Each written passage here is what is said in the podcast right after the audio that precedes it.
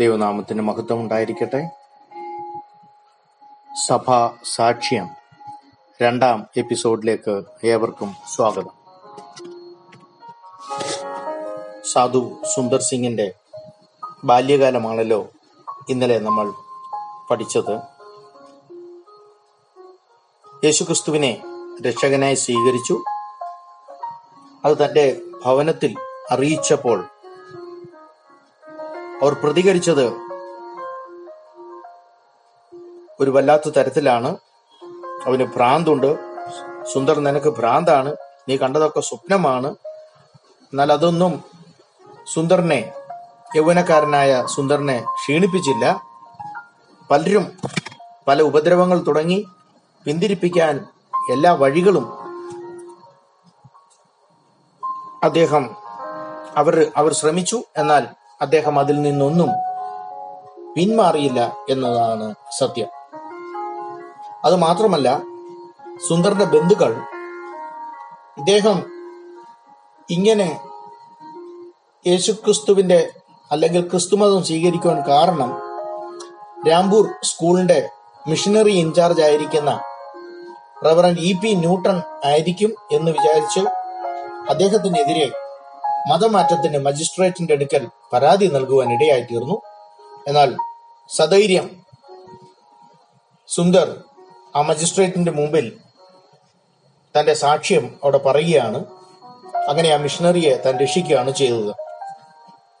അതിനുശേഷം ഉണ്ടായത് ഈ രാംപൂർ ഗ്രാമത്തിൽ സുന്ദറിന്റെ ഗ്രാമത്തിൽ ക്രിസ്ത്യാനികൾക്കെതിരെ ആ ഗ്രാമം മുഴുവൻ പ്രശ്നങ്ങൾ പ്രതിസന്ധികൾ ഉണ്ടാക്കുവാൻ ഇടയായി പലരും പഞ്ചാബിലെ രാംപൂർ ഗ്രാമം വിട്ടുപോകുവാൻ ഇടയായി തീർന്നു സുന്ദറും ലുധിയാനയിലെ ഒരു പ്രസ്ബിറ്റേറിയൻ ഹൈസ്കൂളിലേക്ക് മാറി അവിടെ തന്റെ പഠനം തുടരുവാൻ തുടരുക തുടരുകയാണ് ചെയ്തത്. എന്നാൽ അവിടെ കണ്ട നാമധേയ ക്രിസ്ത്യൻ ക്രിസ്ത്യാനികളായ കുട്ടികളുടെ സ്വഭാവം തന്നെ വല്ലാതെ വ്യാകുലപ്പെടുത്തുവാൻ ഇടയായി തീർന്നു ക്രിസ്ത്യാനികളെല്ലാം ക്രിസ്തുവിന്റെ ശിഷ്യന്മാരും നല്ല സ്വഭാവക്കാരുമാണ് എന്നാണ് സുന്ദർ ധരിച്ചു വെച്ചിരുന്നത്. എന്നാൽ ആ സ്കൂളിലെ ആ മിഷണറി സ്കൂളിലെ കുട്ടികളുടെ സ്വഭാവം തന്നെ വളരെ ദുഃഖിപ്പിക്കുവാൻ ഇടയായി തീർന്നു താൻ ആ സ്കൂൾ വിട്ട് വീണ്ടും ഭവനത്തിലേക്ക് മടങ്ങിയെത്തി. വീട്ടുകാർ വളരെ സന്തോഷിച്ചു. ആ തന്റെ ചെറുപ്രായത്തിലുണ്ടായ ഒരു ഇളക്കപ്പെരുപ്പം മാത്രമായിട്ടാണ് അവർ കരുതിയത്. ഇവർ മടങ്ങി വന്നു എന്നാണ് അവർ കരുതിയത്. എന്നാൽ അവർ ശ്രദ്ധിച്ചു നോക്കിയപ്പോൾ സുന്ദർ തന്റെ മുടിയെല്ലാം നീണ്ട മുടി കഴിഞ്ഞ ദിവസം നമ്മൾ കണ്ടല്ലോ സിഖ് മതക്കാർ അത് നീട്ടി വളർത്തേണ്ടതാണ് എന്നാൽ അതെല്ലാം മുറിച്ചു കളഞ്ഞതായിട്ടാണ് അവർ കണ്ടത്. ആ, ക്രിസ്തു വിശ്വാസത്തിൽ തന്നെ താൻ നിൽക്കുന്നു എന്ന് മനസ്സിലാക്കി തന്റെ കുടുംബക്കാർ സുന്ദറിനെ വീണ്ടും ഭവനത്തിൽ നിന്ന് പുറത്താക്കിയാണ് ചെയ്യുന്നത്. ആ തണുപ്പിൽ താൻ ഒരു മരച്ചുവട്ടിൽ രാത്രി കഴിച്ചു വീട്ടി തനിക്ക് തണുപ്പ് മാറ്റാൻ വേണ്ട വസ്ത്രമില്ല. തന്റെ കയ്യിൽ ഉണ്ടെന്ന് പറയുന്നത് ഒരു പുതിയ നിയമത്തിന്റെ ചെറിയൊരു കോപ്പി മാത്രമാണ് തന്റെ കയ്യിലുള്ളത്. ഈ കഷ്ടതയിലും സ്വർഗീയ സന്തോഷം ആ ബാലൻ തിരിച്ചറിയുവാൻ ഇടയായി തീർന്നു അതിനുശേഷം സമീപത്തിൽ റൂപ് നഗർ അല്ലെങ്കിൽ ഇപ്പോൾ റോപ്പട്ട് എന്നറിയപ്പെടുന്ന റവറൻ പി സി ഉപ്പലിന്റെ അടുക്കൽ താൻ എത്തപ്പെടുവാൻ ഇടയായി തീർന്നു ഈ സമയത്ത് തന്നെ ഭവനത്തിൽ നിറക്കി വിട്ടപ്പോൾ തന്റെ അമ്മാവൻ താൻ കഴിക്കുന്ന ആഹാരത്തിൽ വിഷം കലർത്തിയിരുന്നു. ഇത് സുന്ദർ ഒരിക്കലും ചിന്തിച്ചിരുന്നു പോലുമില്ല. താൻ അറിഞ്ഞതുമില്ല. ആ അവസ്ഥയിലാണ് താൻ റവറൻ ഉപ്പലിന്റെ അടുക്കൽ ചെല്ലുന്നത്. ഈ റവറൻ പി സി ഉപ്പൽ അദ്ദേഹത്തിന്റെ വീട്ടിലെത്തിയ ഉടനെ തന്നെ സുന്ദർ കുഴിഞ്ഞു വീഴുകയാണ്. തനിക്ക് പ്രശ്നങ്ങൾ മനസ്സിലായി. ഡോക്ടേഴ്സിന്റെ അടുക്കൽ തന്നെ വളരെ പെട്ടെന്ന് കൊണ്ടുപോയി. ഡോക്ടേഴ്സ് പറഞ്ഞത് ആശയ്ക്ക് യാതൊരു വകയുമില്ല. ഒരു വിധത്തിൽ രക്ഷപ്പെടുത്തുവാൻ കഴിയുകയില്ല എന്ന് പറഞ്ഞ് ഒരു മരുന്നും അദ്ദേഹത്തിന് കൊടുത്തില്ല എന്നുള്ളതാണ് വാസ്തവം. അതിന് കാരണമുണ്ട്. ഈ ഡോക്ടർ എന്തെങ്കിലും മരുന്ന് കൊടുത്തിട്ട് സുന്ദർ മരിച്ചു കഴിഞ്ഞാൽ അവന്റെ ബന്ധുക്കളും മറ്റുള്ളവരും ഈ കുറ്റം ഡോക്ടറിന്റെ തലമേൽ വെച്ചു കെട്ടുവാൻ സാധ്യതകളുണ്ട് എന്ന് വിചാരിച്ചാണ് ഡോക്ടർ മരുന്നൊന്നും കൊടുക്കാതിരുന്നത്. എന്നാൽ വളരെ അത്ഭുതം എന്ന് പറയട്ടെ. അടുത്ത ദിവസം പ്രഭാതത്തിൽ ഒരു പ്രയാസവുമില്ലാതെ ഒരു ബുദ്ധിമുട്ടുമില്ലാതെ ബോധം വന്നപ്പോൾ സുന്ദർ അവരോട് പറഞ്ഞത് പതിനാ മർക്കോസിന്റെ സുവിശേഷം പതിനാറാം അധ്യായം ഒന്ന് വായിച്ച് സഹായിക്കാനാണ് അത് പറഞ്ഞത്. അവിടെ പറഞ്ഞിരിക്കുന്ന യേശുക്രിസ്തുവിന്റെ ഉയർത്തെഴുന്നേൽപ്പിന്റെ ഭാഗമൊക്കെ അവർ വായിച്ചു ചിരിച്ച് ഇവനെ കളിയാക്കി. എന്നാൽ അത് അവന്റെ ജീവിതത്തിൽ ഒരു ഉയർത്തെഴുന്നേൽപ്പാണ് എന്നുള്ളതാണ് ആ സുന്ദർ തന്റെ ജീവിതത്തിൽ മനസ്സിലാക്കുവാൻ ഇടയായത്. വളരെ ഉന്മേഷത്തോടെ താൻ ആ പ്രഭാതത്തിൽ എഴുന്നേൽക്കുവാൻ ഇടയായി തീർന്നു ഈ അതിനോട് ചേർന്ന് പറയട്ടെ താൻ പിൽക്കാലത്ത് വളരെ വർഷങ്ങൾക്ക് ശേഷം സുവിശേഷത്തിന് വേണ്ടി സുവിശേഷ പ്രചാരണത്തിന് വേണ്ടി ബർമയിൽ ചെന്നപ്പോൾ ഈ ഡോക്ടറിനെ അവിടെ വെച്ച് താൻ കാണുവാൻ ഇടയായി തീർന്നു ആ ഡോക്ടർ തന്റെ സാക്ഷ്യം പറഞ്ഞത് നിന്റെ സാക്ഷ്യം എന്നെ പിടിച്ചു കുലുക്കി മെഡിക്കൽ വൈദ്യശാസ്ത്രത്തിന് ഒരിക്കലും ഉത്തരം പറ്റ ഉത്തരം തരുവാൻ പറ്റാത്ത കാര്യങ്ങളാണ് നിന്റെ ജീവിതത്തിൽ സംഭവിച്ചിരിക്കുന്നത്. നിന്റെ സാക്ഷ്യം കണ്ട് നിന്റെ ജീവിതം കണ്ട് ഞാൻ ബൈബിൾ വായിക്കുവാൻ തുടങ്ങി. ഇന്ന് ഞാൻ ഒരു ക്രിസ്ത്യാനിയാണ് എന്ന് പറയുവാൻ ഇടയായി തീർന്നു ഈ റോപ്പർട്ടിൽ നിന്ന് താൻ വീണ്ടും താൻ നേരത്തെ അല്പസമയത്തേക്ക് പോയിരുന്ന ലുധിയാനയിൽ ആ ക്രിസ്ത്യൻ ബോർഡിംഗ് സ്കൂളിലേക്ക് താൻ കടന്നു വരുവാൻ ഇടയായി തീർന്നു ഇതറിഞ്ഞ സുന്ദറിന്റെ പിതാവ് വലിയ ഒരു ജലക്കൂട്ടവും ജനക്കൂട്ടവുമായി അവിടെ കടന്നു ചെന്നു. എന്നാൽ ആ സ്കൂളിന്റെ അകത്ത് അവരെ കയറുവാൻ സമ്മതിക്കാതെ പിതാവ് അവരെ എല്ലാം വെളിയിൽ നിർത്തി.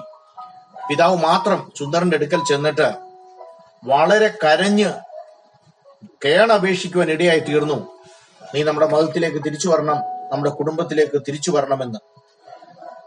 തന്റെ പിതാവിന്റെ കണ്ണുനീര് സുന്ദറിന് കാണുവാനുള്ള ത്രാണിയില്ല. എന്നിരുന്നാലും ക്രിസ്തുവിനോടുള്ള പ്രതിബദ്ധത താൻ എടുത്ത തീരുമാനം താൻ എടുത്ത വിശ്വാസം അതിൽ നിന്ന് നെല്ലിട വ്യതിചലിക്കുവാൻ സുന്ദർ ആഗ്രഹിച്ചില്ല. അദ്ദേഹം പറഞ്ഞു പിതാവിനോട് തുറന്നു പറഞ്ഞു ഒരിക്കലും സാധ്യമല്ല. ഞാൻ തിരഞ്ഞെടുത്തിരിക്കുന്ന യേശു ക്രിസ്തുവിന്റെ വഴി അതിൽ നിന്ന് പിന്മാറുവാൻ ഒരിക്കലും സാധ്യമല്ല. ഞാൻ ക്രിസ്തുവിനെ അത്രയ്ക്ക് സ്നേഹിക്കുന്നു എന്നാണ്.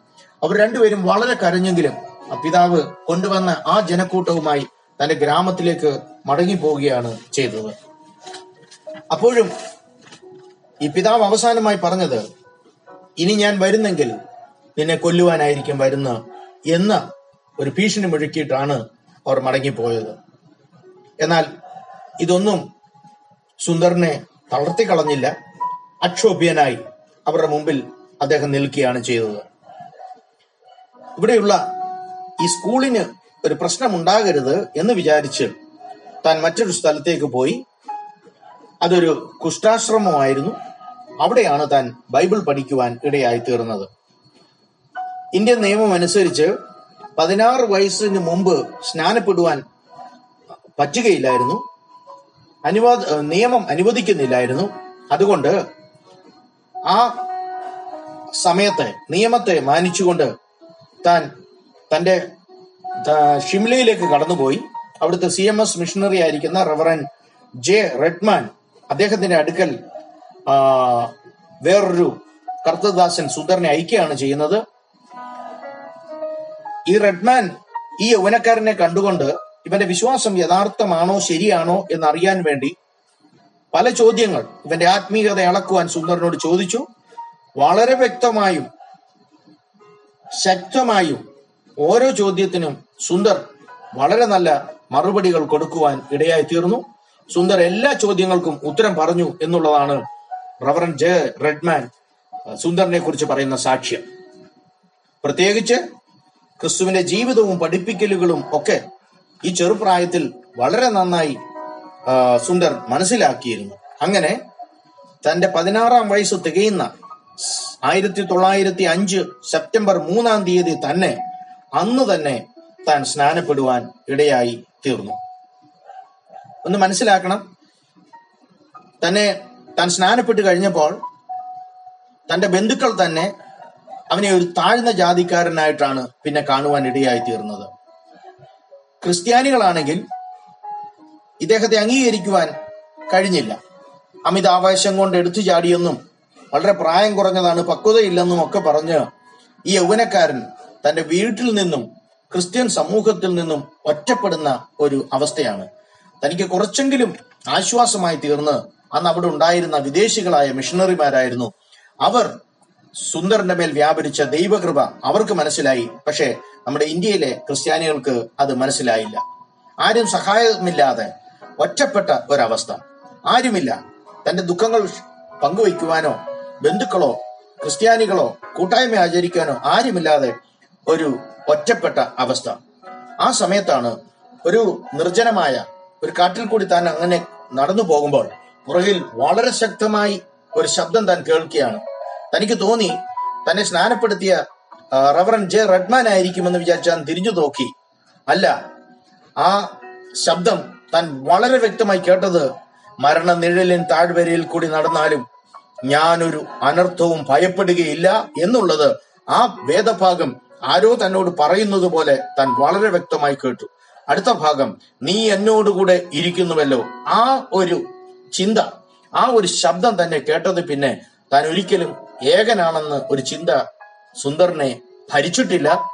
തന്റെ കർത്താവ് തന്നെ സ്നേഹിച്ച് ജീവൻ കൊടുത്ത കർത്താവ് തന്റെ ജീവിതത്തിൽ പ്രതിസന്ധികളിൽ എപ്പോഴും തന്നോട് കൂടെ ഉണ്ടാകും എന്ന് ഒരു ചിന്ത വളരെ ധൈര്യം പകരുവാൻ ഇടയായി തീർന്നു അതുകൊണ്ടാണ് തന്റെ ജീവിതം മുഴുവൻ ഒരു സന്യാസിയായി ഏകാന്ത പതികനായി ജീവിക്കാം എന്നുള്ള ഒരു തീരുമാനം അവിടെ താൻ എടുക്കുവാൻ ഇടയായി തീർന്നത് തന്റെ അമ്മയും ആഗ്രഹിച്ചിരുന്നത് ഹിമാലയ സാനുക്കളിലൊക്കെ പോയി സുന്ദർ ഒരു സന്യാസിയാകണം എന്നുള്ളതായിരുന്നു.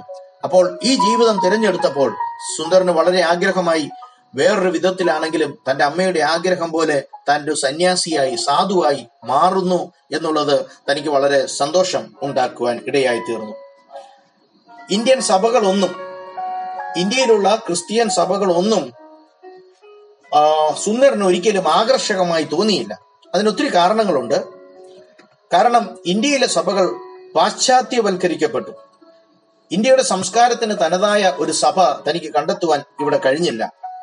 ഒരു സഭയിൽ കടന്നുപോയാൽ അവിടുത്തെ പാട്ട് എല്ലാം ഇംഗ്ലീഷിൽ ആംഗലേയ ഭാഷയിൽ നിന്ന് തർജമ ചെയ്തതും വചന ശുശ്രൂഷകൾ പോലും ഒരു അമേരിക്കയിലോ ഇംഗ്ലണ്ടിലോ ഒരു മിഷണറി പ്രസംഗിക്കുന്നത് പോലെയാണ് തനിക്ക് അനുഭവപ്പെട്ടത്. പലരും ജീവിത സന്ധാരണ പല ഭാരതീയരും ക്രിസ്ത്യാനികളായി ക്രിസ്തുവിന്റെ സുവിശേഷീകരണ പ്രവൃത്തി ചെയ്തത് ജീവിത സന്ധാരണ മാർഗമായിട്ടാണ് സുന്ദറിന് തോന്നിയത്. പലരും ഇംഗ്ലീഷ് പഠിച്ചു. അവരുടെ ഭക്ഷണ രീതി അവരുടെ വസ്ത്രധാരണം പാശ്ചാത്യ രീതിയിലുള്ള സംസ്കാരം ഇതൊക്കെ ക്രിസ്തുമതം അംഗീകരിച്ച സ്വീകരിച്ച ക്രിസ്ത്യാനികളിൽ ഭാരത ക്രിസ്ത്യാനികളിൽ കണ്ടപ്പോൾ തനിക്ക് വളരെ വേദന തോന്നി. ഇതൊക്കെ വരും കാലങ്ങളിൽ താൻ എങ്ങനെ ആയിരി തീരണം എന്നുള്ള ഒരു ചിന്ത ഒരു തീരുമാനമെടുക്കുവാൻ സുന്ദറിനെ പ്രേരിപ്പിക്കുവാൻ ഇടയായി തീർന്നു ഇന്ത്യൻ സഭ എന്നുള്ള ഒരു ക്രിസ്ത്യൻ സഭ തനിക്ക് കാണുവാൻ കഴിഞ്ഞില്ല. താൻ കണ്ടത് പാശ്ചാത്യവൽക്കരിക്കപ്പെട്ട ഒരു ഫോറിൻ സഭയാണ് താൻ ഇന്ത്യയിൽ കണ്ടത്. അതുകൊണ്ട് തന്നെ ഭാരത സംസ്കാരത്തിൽ ഭാരതീയരോട് തനതായ ശൈലിയിൽ സുവിശേഷം അറിയിക്കണമെങ്കിൽ അവരുടേതായ ശൈലിയിൽ ക്രിസ്തുവിനെ വെളിപ്പെടുത്തണം എന്ന് തനിക്ക് നിർബന്ധമുണ്ടായി. അതുകൊണ്ടായിരിക്കാം ഒരു സന്യാസ ജീവിതം താൻ തെരഞ്ഞെടുക്കുവാൻ കാരണം. കാഷായ വസ്ത്രം ധരിച്ച് തന്റെ പേര് സാധു സുന്ദർ സിംഗ് എന്നാക്കി താൻ മാറ്റുകയാണ് ചെയ്തത്. തന്നെ രക്ഷിച്ച ഗുരുവിനെ പോലെ പാർക്കുവാൻ ഒരു വീടില്ലാതെ സമ്പാദ്യം പുതിയ നിയമമല്ലാതെ മറ്റു വസ്ത്രങ്ങളോ മറ്റു സമ്പാദ്യമോ ഒന്നുമില്ലാതെ ആ ഗുരു കാണിച്ച മാതൃകയിൽ മുന്നോട്ട് പോകണം എന്നെടുത്ത തീരുമാനം ചെറുതല്ല. അതിന് താൻ കൊടുക്കേണ്ടി വന്ന വിലയും വളരെ വലുതാണ് എന്ന് നമുക്ക് മനസ്സിലാക്കുവാൻ കഴിയും. താൻ നടന്നു പോകുന്ന പാതയോരങ്ങൾ തന്റെ സ്വന്തം ഭവനമാക്കി. ഒരു ഏകാന്ത പതികനായി. അന്യദുഃഖത്തിൽ പങ്കുചേർന്ന് അവരോട് ദൈവസ്നേഹം അറിയിക്കുവാൻ താൻ തന്നെ തന്നെ ഒരു സാധുവായി ദൈവത്തിന് സമർപ്പിക്കുകയാണ് ചെയ്തത്. താൻ തുടർന്ന് താൻ രാംപൂർ ഗ്രാമത്തിൽ കടന്നു വന്നു. ആ ഗ്രാമം മുഴുവൻ സുവിശേഷം പ്രസംഗിച്ചു. തന്റെ ആ അന്നത്തെ തന്റെ പ്രവർത്തനത്തിന് ശേഷം തന്റെ ഭവനത്തിലേക്ക് താൻ ചെല്ലുകയാണ്. തന്റെ പിതാവ് സ്നേഹത്തോടെ തന്നെ സ്വീകരിക്കും എന്ന് താൻ വിചാരിച്ചു. എന്നിരുന്നാലും രാത്രി ആയതുകൊണ്ട് ഇന്ന് രാത്രി നിനക്ക് ഇവിടെ താമസിക്കാം. ഇനി മേലെ നീ എന്റെ മുഖം കാണരുത്. ഇന്ന് രാത്രി തന്നെ വെളുപ്പിനെ തന്നെ നീ ഇവിടുന്ന് പോയിരിക്കണം. നാളെ നീ എന്റെ മുഖം കാണരുത് എന്നാണ് നിർബന്ധ ബുദ്ധിയോടെ തന്റെ പിതാവ് തന്നോട് പറഞ്ഞത്. അത് മാത്രമല്ല താൻ ഭവനത്തിൽ ചെന്ന് കഴിഞ്ഞപ്പോൾ വളരെ അകലം പാലിച്ച് വളരെ ദൂരെ ഇരുന്നാണ് അദ്ദേഹം സംസാരിച്ചത്.